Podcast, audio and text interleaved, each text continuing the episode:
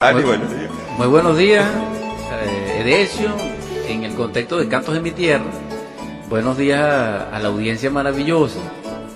Que la paz de nuestro Señor el Cristo reine en sus hogares, en sus corazones y en sus espíritus. Y gracias por permitirnos una vez más compartir nuestras inquietudes para exhortación y edificación de nuestra propia vida y es necesario que comprendamos que es una nueva oportunidad que tenemos, gracias a la palabra, tanto del quinto del Apocalipsis como del Cristo mismo en su Evangelio y sus enseñanzas, que nos han motivado en espíritu y que con gran dicha espiritual compartimos con ustedes. La exhortación es, o la invitación es en este instante, de que prestos en oído a la palabra, pueda guiarnos nuestro Señor para que nuestro entendimiento, fuera del yo y nuestra conciencia, asimilen la esencia de la enseñanza que nos permita cristalizar el alma y liberarnos. Sí, así es, y esperamos pues que el gran Dios del universo nos dé esa capacidad, porque a Él es a quien tenemos que pedirle para que nos ayude en ese aspecto. Porque alguna gente, muchas veces, hay gente que no cree en nada y ellos se creen que, lo, que son todo ellos. Y cuando uno se pone a ver la realidad es otra, porque el cuerpo físico se mueve porque hay una energía que emana de una parte que nosotros no la conocemos. Sí, y hay civilizaciones ya actualmente que están avanzadas en ese caso. Un ejemplo la Rusia, pues la Rusia, esa de la revolución bolchevique y comunista actualmente tiene un gran emporio en lo que respecta a producciones extrasensoriales y los mismos israelíes, etcétera. Y entonces es interesante que ellos están al tanto de eso, pero sin embargo se lo niegan a la humanidad, pues. Me explico. Y parte del programa eh, era en este marco, pero sin embargo se dio en forma natural. Es algo que nosotros debemos comprender e ir derribando como paradigmas. Pues. Hay, hay un dicho que, hay ciertos dichos que en su dicho nos desdichan. Porque, valga la redundancia. Valga la redundancia porque nos duerme más la conciencia de lo que la tenemos. Un ejemplo, así es, así es. un ejemplo de esto es que tenemos que revisar muchas cosas que nosotros tenemos como buenas que no son buenas. Porque cuando se está trabajando sobre el despertar de la conciencia, la conciencia está más allá del bien y del mal. Y entonces hay cosas que para nosotros es bueno que no es, y hay cosas que son malas para nosotros no es. Un ejemplo, cuando nosotros tenemos la conciencia dormida, muchas veces queriendo hacer el bien terminamos haciendo daño. Y a veces dormido, tal vez pensemos que hicimos un daño, pero hicimos un bien. Entonces, en este caso se necesita despertar. En ese sentido, vamos a reflexionar sobre este punto, que es, que es reflexivo porque es interesante. Ya lo verán ustedes. Eh, hace poco voy a, comprar unos platalitos o unos tomates eh, eh, cerca de la casa donde hay como una frutería. Y entonces allí hay un negrito que me atiende, que él es muy educado y él es evangélico.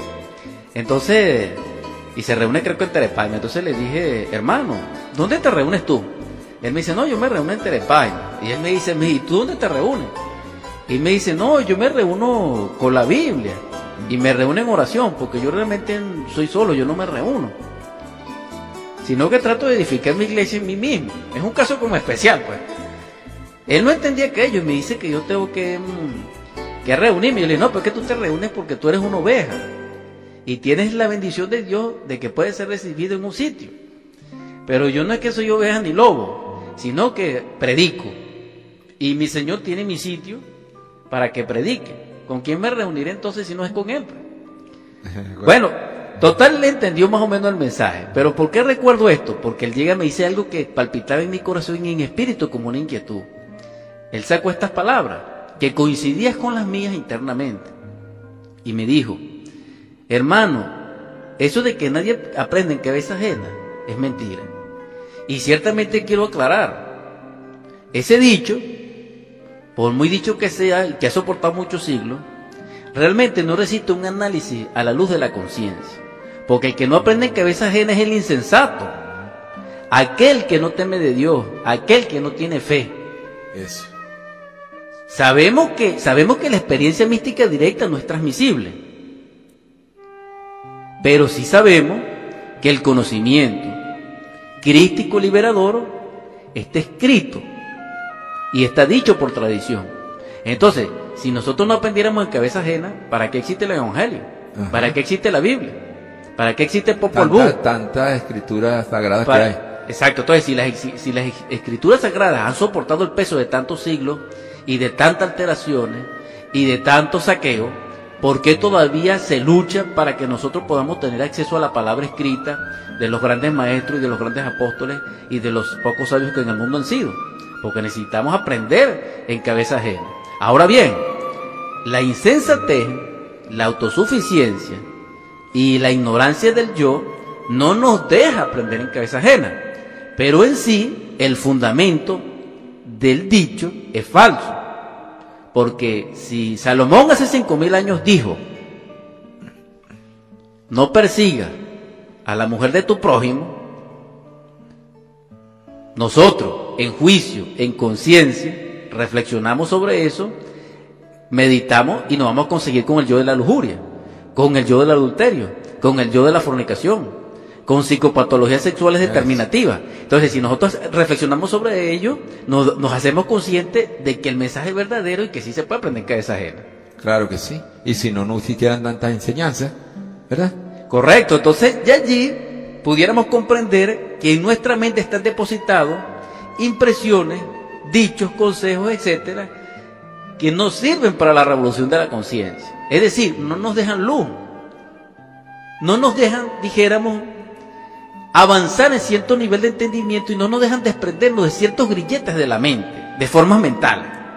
Así hay muchísimo. Claro, fíjate, tanta gente que habla de la mente, pero hablan de la mente como mente, de las cosas que ellos piensan. Pero la realidad es que no trabajan con el yo, desintegrando los defectos psicológicos. Exacto, y allí donde está, el, dijéramos, el gran error, el gran problema, el gran vacío, que todo lo que carezca de la muerte del yo no es real. Y, hablan de la mente cuando no tienen cuerpo mental. Exacto, es subjetivo. Entonces allí es donde queríamos llegar, como, como dijéramos, introducción al programa Cantos de mi Tierra. Que hay cosas que nosotros pensamos que son muy ciertas, pero no son, porque va a llegar un momento en el sendero de la iniciación de la autoción íntima del ser o, o la vía de los tres factores de la evolución de la conciencia, que se necesita es obedecer al Padre y nada más, y obrar con fe. Que sea cierto, porque no sea puro pantallar, porque hay mucha gente que hace el papel de que están obedeciendo al Padre y que son unos grandes angelitos, como dice el maestro Samael, lobos vestidos de, ¿cómo es? De colderito, ¿ah? Sí, ya allí, ya allí este, se está hablando de aspectos psicopáticos de, de, de mitomanía, de melo, melogámanos, etcétera. Pero refiriéndonos ya seriamente al trabajo sobre sí mismo, sabemos que en cierto punto del camino del sendero iniciático no vale dicho, no vale moral, no vale prejuicio, no vale términos malos ni buenos, sino solamente la senda del filo de la navaja, que es totalmente consciente y hay que obedecer absolutamente al Padre en ese instante. Dani, estuvimos hablando ahorita un poquito, yo no entiendo por qué y qué es ese decir que la gente ya lo acostumbran como, como para opacar un poquito ese trabajo que nosotros queremos siempre, que eh, recomendamos hacer, el trabajo sobre sí mismo. Algunas veces uno le explica a una persona por ahí y dice que nadie aprende en cabeza ajena, eso lo tocamos un poquito ahorita, pero yo quiero que lo extienda un poquito más. Entonces, si nosotros no podemos aprender en cabeza ajena, lo que hacen las Sagradas Escrituras fueron cabeza ajena, no somos nosotros mismos, no es la cabeza de nosotros que hizo ese trabajo. Las escrituras, las Sagradas Escrituras son hechas por, por, personas que tenían cabeza. Esa es la cabeza de esa persona que quedó esa memoria escrita, ¿verdad? Entonces nosotros aprendemos de ahí. ¿Cómo es eso? ¿Es algo cierto o hay un error o qué es lo que pasa? Eh, ciertamente de eso dijiste una palabra memoria escrita. Existe la memoria escrita y esa memoria escrita tiene una base de datos, vamos a decirlo así. Pero tiene una base de datos netamente materialista o convencional o dijéramos teórica y o escolástica y existe la base de datos espiritual. Pero hay una cosa, en ambas bases de datos o memoria escrita existe lo que se conoce como la sabiduría del ojo, que es subjetiva, que es intelectual, que es racional y que es del yo, y existe lo que se conoce como la sabiduría del ojo, del ojo divino de Auro, que pertenece ya al temor de Dios y a las, y a las experimentaciones directas del alma. Al respeto espiritual. del éxtasis, del respeto espiritual. Entonces son dos enseñanzas distintas. Uno es esotérica, interna, solar, crística, y una es subjetiva, totalmente humanoide. Sin embargo, nosotros vemos que como un ejemplo, pues nosotros vemos que un profesional se gradúa y le hacen su, su acto de grado, pero él estudió, no es su él estudió y hizo un esfuerzo porque asimiló en su cabeza lo de las cabezas ajenas. Mm. ¿Quiénes son las cabezas ajenas? Los, catedráticos, los profesores, pero detrás de esos catedráticos, esos profesores, existe una junta de cabezas ajenas, continúa en una escala mayor, que son los rectores. Pero de estos rectores, que son la cabeza mayor en esa escala, también pertenecen por membresía a otra escala de cabezas ajenas. Entonces, si vamos a la chiquita, solamente sabe de su propia cabeza el que despertó la conciencia e investigó en las dimensiones superiores de la naturaleza y del cosmos a través del Satori, del Shamadhi, del estado de arrobamiento místico o del éxtasis de los santos, la sabiduría universal. Y esa es la convocatoria que hacemos nosotros los estudiantes de la Gnosis. Y solamente gnóstico aquel que experimenta en sí mismo su propia conciencia, la sabiduría universal. Porque gnóstico es el que conoce. Y agnóstico es el que no sabe. Bueno, Dani, sí, es cierto. Y fíjate tú que profesores, tanta gente, para uno llegar a algo tienes que estudiar tanto, la tienes que ir a la universidad, pasar por tantas, tantas cosas que tienes que, llevar para poder hacerse un gran, un gran, ¿cómo se profesor o, o algo bueno, pues. Mientras que el Maestro Jesús el Buda y todos esos grandes maestros no tuvieron ninguna universidad, ellos son grandes maestros. ¿A qué se debe eso entonces? Ellos aprendieron por cabeza ajena, yo sí creo que no. Sí, pero ¿cómo, ¿cómo, quedamos ahí? Sí, sí y no, porque fíjense ustedes que ellos, ellos aprendieron el precepto del maestro, del maestro interno, del gurú. Y de allí desarrollaron la parte del ser y encarnaron al ser a tal punto que son los padres de la sabiduría universal, porque existen dos prototipos vivientes, existen tres prototipos vivientes extraordinarios en el planeta Tierra en la evolución terrestre, pues, de, la, cuarta ronda, que la estamos haciendo referencia al instante que estamos viviendo. Tenemos a Jesús el Cristo Salvador nuestro, un prototipo divinal de perfección absoluta y nuestro eh, Salvador. Tenemos a su testigo, que es Juan el Bautista, que es Elías, el Santísimo, el Señor de las aguas. Pero también nosotros tenemos al Buda. O sea, no eh, el Buda Siddhartha Sakyamuni, ese príncipe es único y unitario y múltiple y perfecto en la evolución terrestre. O sea, el Buda no es cualquier cosa, sino que es un prototipo de la perfección. Entonces vemos que tenemos tres ejemplos vivientes de la sabiduría universal. Sin embargo, nosotros pensamos que somos sabios porque el yo en autosuficiencia y en orgullo místico cree que nos hace sabios. Y sin embargo nosotros a veces ofendemos a las demás personas porque creemos que sabemos. Pero nosotros tenemos en nuestra cabeza lo de la cabeza ajena, pero sin embargo decimos, nadie aprende en cabeza ajena. Fíjate es la contradicción del ego. Una contradicción fea, Por eso es que estamos haciendo cantos de mi tierra con este marco. Entonces, ¿qué es lo que queremos? Que agarremos esa cabeza, la decapitemos del ego, de la muerte psicológica, para que surja verdaderamente nuestro prototipo viviente individual, diamantino, pristino, que es el de nuestro propio ser, de nuestra propia autoidentidad, que es nuestro rayo particular de desenvolvimiento y que es nuestra propia alma, nuestro propio espíritu que debe desarrollarse y que debe presentar ante el mundo su propia faz y expresar su propia palabra, porque nosotros estamos aquí para eso. Sí, señor. Y eso de, que nadie aprende cabeza ni que quitárselo uno de, de la mente, de esa memoria, tenerla guardada en la psique, porque algunas veces tenemos que aprender algo y no le damos importancia a lo que nos dicen porque nadie que aprende cabeza en eso es mentira. Eso es como muchas personas que dicen que el oro viejo no aprende a hablar, eso tampoco es verdad. Tal vez el oro, pero nosotros no podemos comparar un loro con nosotros, igualarlo con un loro, no señor. El oro es loro y nosotros somos gente, supuestamente, pues. Y de lo damos cuenta que muchas de las personas algunas veces pierden oportunidades porque dicen que ya ellos no, no, no van a estar aprendiendo porque ya son viejos y no aprenden, nadie aprende en cabeza ajena. Eso es un decir que más bien es como degenerativo, algo yo lo veo en ese punto, ¿no? Entonces, también tenemos que aclarar, porque los maestros como el maestro Jesús y el maestro del Buda y todos esos maestros, ellos aprendieron, no fueron a universidad, para ellos no, no parece que no fuera cabeza ajena, pero ellos tienen su propio maestro, quien les guía y quien les enseña desde la parte interna. Este punto es bueno que se lo aclare a la audiencia para que aclaren, para que ellos entiendan un poco más de lo que estamos hablando. Sí, para terminar con este punto, que es importante, no aparentemente banal como se ve, es y ya dimos varios ejemplos y varias instrucciones, vamos a terminar con, con este, con este contexto ya. y es aportando lo siguiente. Como nosotros sabemos que en Gnosis la ontología nos lleva a la parte del ser y el maestro Samuel Ombeo nos ha enseñado que el ser en sí es parecido a un ejército infinito de, de niños totalmente perfectos, autorrealizados, autoconscientes e independientes.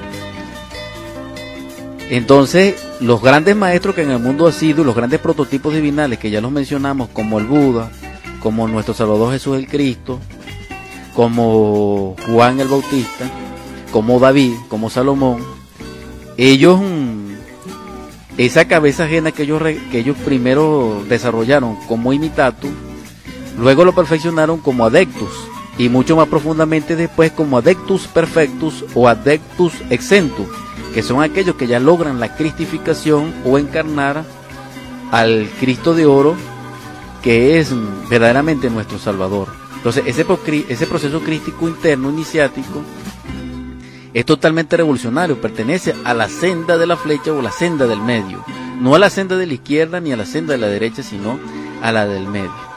Entonces, repito, esas cabezas ajenas que aparentemente fueron sus maestros internos o sus gurús, que ellos lo llevaron de la mano a través de todo el camino iniciático de la gran prueba, que es la sumatoria de las pruebas, en el fondo son partes de su propio ser.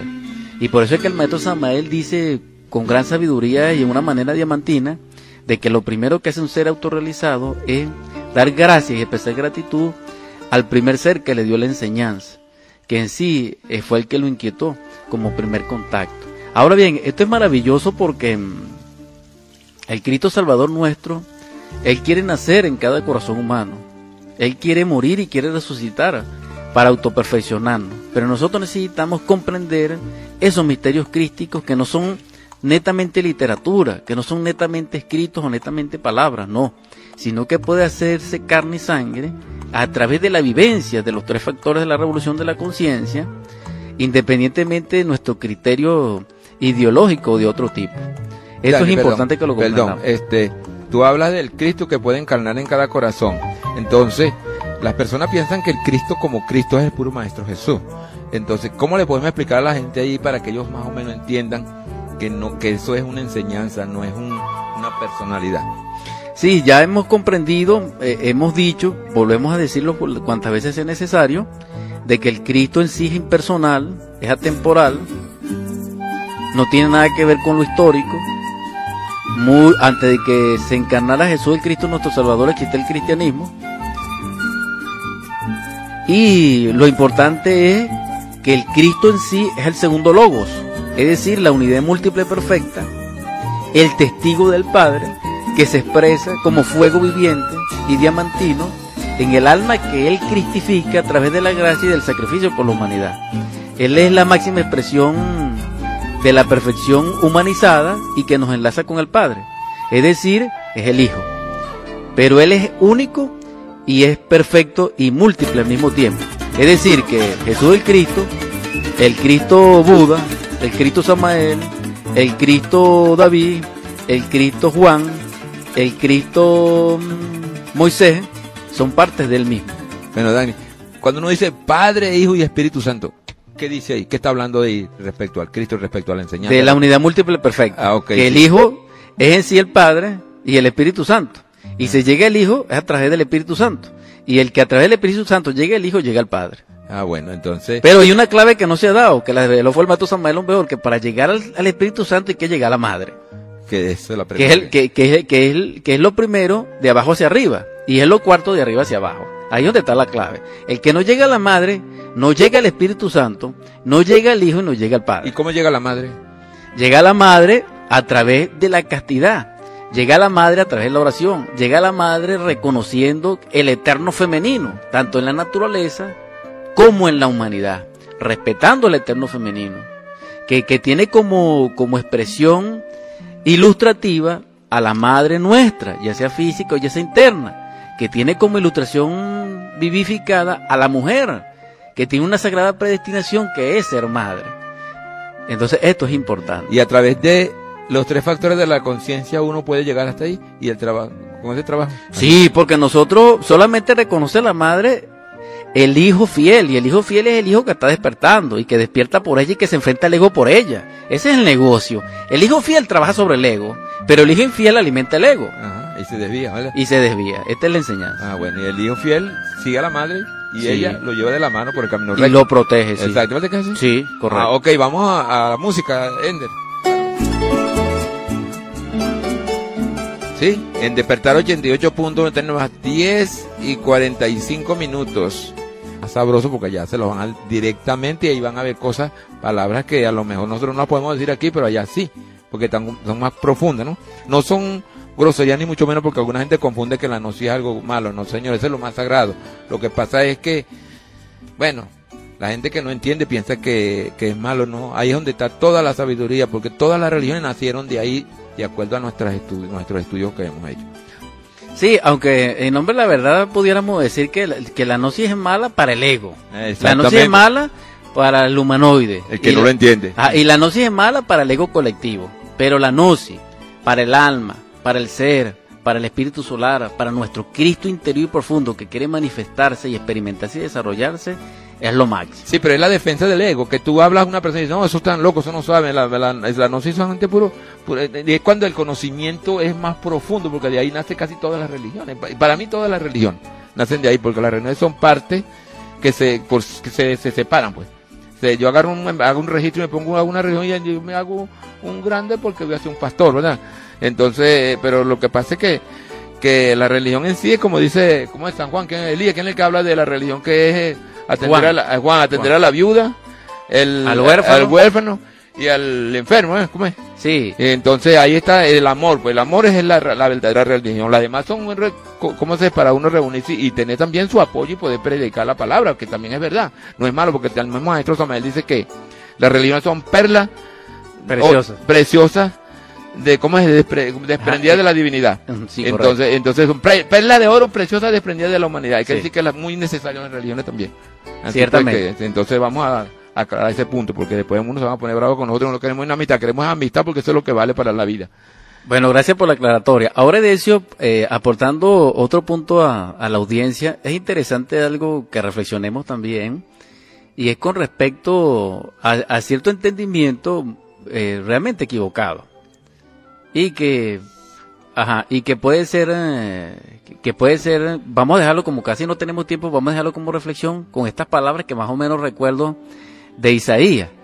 Porque no tengo aquí el Antiguo Testamento, sino el Nuevo, pero en Isaías está, creo que es Isaías o Ezequiel. En todo caso, más o menos dice así, y muchos que duermen en el polvo de la tierra serán despertados, unos para perdición y condenación perpetua, y otros para resplandor, y brillarán como el firmamento en aquellos tiempos y la ciencia se aumentará. Más o menos eso fue lo que está escrito allí. Eso es algo interesante, porque dicen que se va a despertar, sí. Pero ese despertar hay uno en el mal y hay uno en el bien. Me explico, hay un despertar en las tinieblas, que son las esencias involutivas o que descienden en el abismo de ese que habla Dante Alighieri en su Divina Comedia y que está encausado por su por su escrito protector que es Virgilio, el poeta de Mantua, que es su maestro, pero también muchos despertarán trabajando sobre sí mismos hacia la luz. Entonces son dos, dos, dos tipos de despertares. ¿Por qué hacemos este tipo de reflexión? Porque hay personas que generalmente tienen una ideología política muy particular y piensan que están despiertos, que su conciencia está despierta. E inclusive no están de acuerdo con las religiones. Pero decimos una cosa, ese despertar no es de la luz. Porque el despertar de la luz, el despertar de la luz tiene en sincronía y en armonía todas las cosas y todos los seres. No excluye nada, sino que todo está integrado como el océano a la gota y como el aliento a la tempestad. Entonces ya allí vemos una, una, una separación, una discriminación que no es consciente. Entonces a ese despertar de conciencia no nos referimos nosotros. Nosotros luchamos y exhortamos al despertar de la conciencia de luz, del ser cristificante. No a la humanoide, no al abismal. No, cada quien tiene el derecho de hacer lo que quiera. También no Pero es tiene responsable a lo que hace también. Sí, también, también no, es, no, no nos referimos al despertar de la conciencia esa de música, que por allí hay una música que habla de la conciencia y más bien es así como, mejor no digo cómo es la música, pero yo escuché una porque un muchacho me dijo, no, pero es que yo conozco el despertar de la conciencia y llegó y me puse esa emisora. Entonces cuando yo escuché, cuando yo escuché le digo, hijo, pero eso no tiene nada de despertar de la conciencia que yo te estoy, a la cual, a la cual te estoy motivando que es algo superior, que es crístico y que es evangélico totalmente. Es decir, es iniciático, es del ser, es espiritual, no tiene nada que ver con la visión de un cantante protestante, no. Entonces a eso hacemos la referencia. En todo caso podemos hacer la petición. Ya le quedan dos minutos. Gracias infinita a la audiencia por permitirme, con gran esfuerzo, pero con gran dicha en mi interior, llevar hasta ustedes eh, estas inquietudes espirituales en exhortación y edificación y gracias a Despertar 88.1 FM por permitirme y a Decio, gratitud infinita, por haberme invitado nuevamente. Vamos a... Vamos a la... Tú eres parte del programa. Ay, gracias a mi padre y a mi madre que, que me permiten estar aquí porque sin ellos no podría hacerlo. En todo caso, gracias a todos. Eh, vamos a un instante, disponibilidad a la petición. En el nombre del Cristo, por la caridad universal, de acuerdo a la ley, en tu gracia, en tu luz, en tu amor, Divino Señor nuestro, Cristo Salvador, a ti suplicamos, ya que descendiste del Sagrado Absoluto Solar, como testigo y testimonio del Padre, para enseñarnos con tu vida, con tu muerte, con tu resucitación y ascensión a los cielos, la senda que debe llevarnos a la perfección y a la liberación final. Despierta en nosotros esa inquietud, Señor, y ayúdanos a ser partícipes de ti y de tu amor. También te suplicamos que así como en tu andar sanaste a tantos necesitados y a tantos enfermos, tanto del habla como de la vista, como del entendimiento, porque hasta habían locos allí, posesos, te suplicamos, que llegues hasta nuestra esencia, Señor, y derrama tu salud sobre nosotros.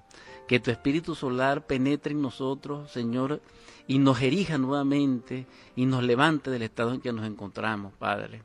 Que la salud, que la dicha, que la prosperidad y que la paz inagotable penetre en nuestro corazón y en el corazón de cada oyente. Muy especialmente te suplicamos con aquellos que profesan ser nuestros enemigos, porque no nos comprenden. Derrama tu amor sobre ellos para que tengan sosiego para que no piensen en nosotros, sino que piensen en ti, Señor, para que no piensen en nuestros dolores, sino, Señor, en lo que ellos tendrán algún día. Te rogamos tu perdón hacia nosotros, Señor. Bueno, que así sea.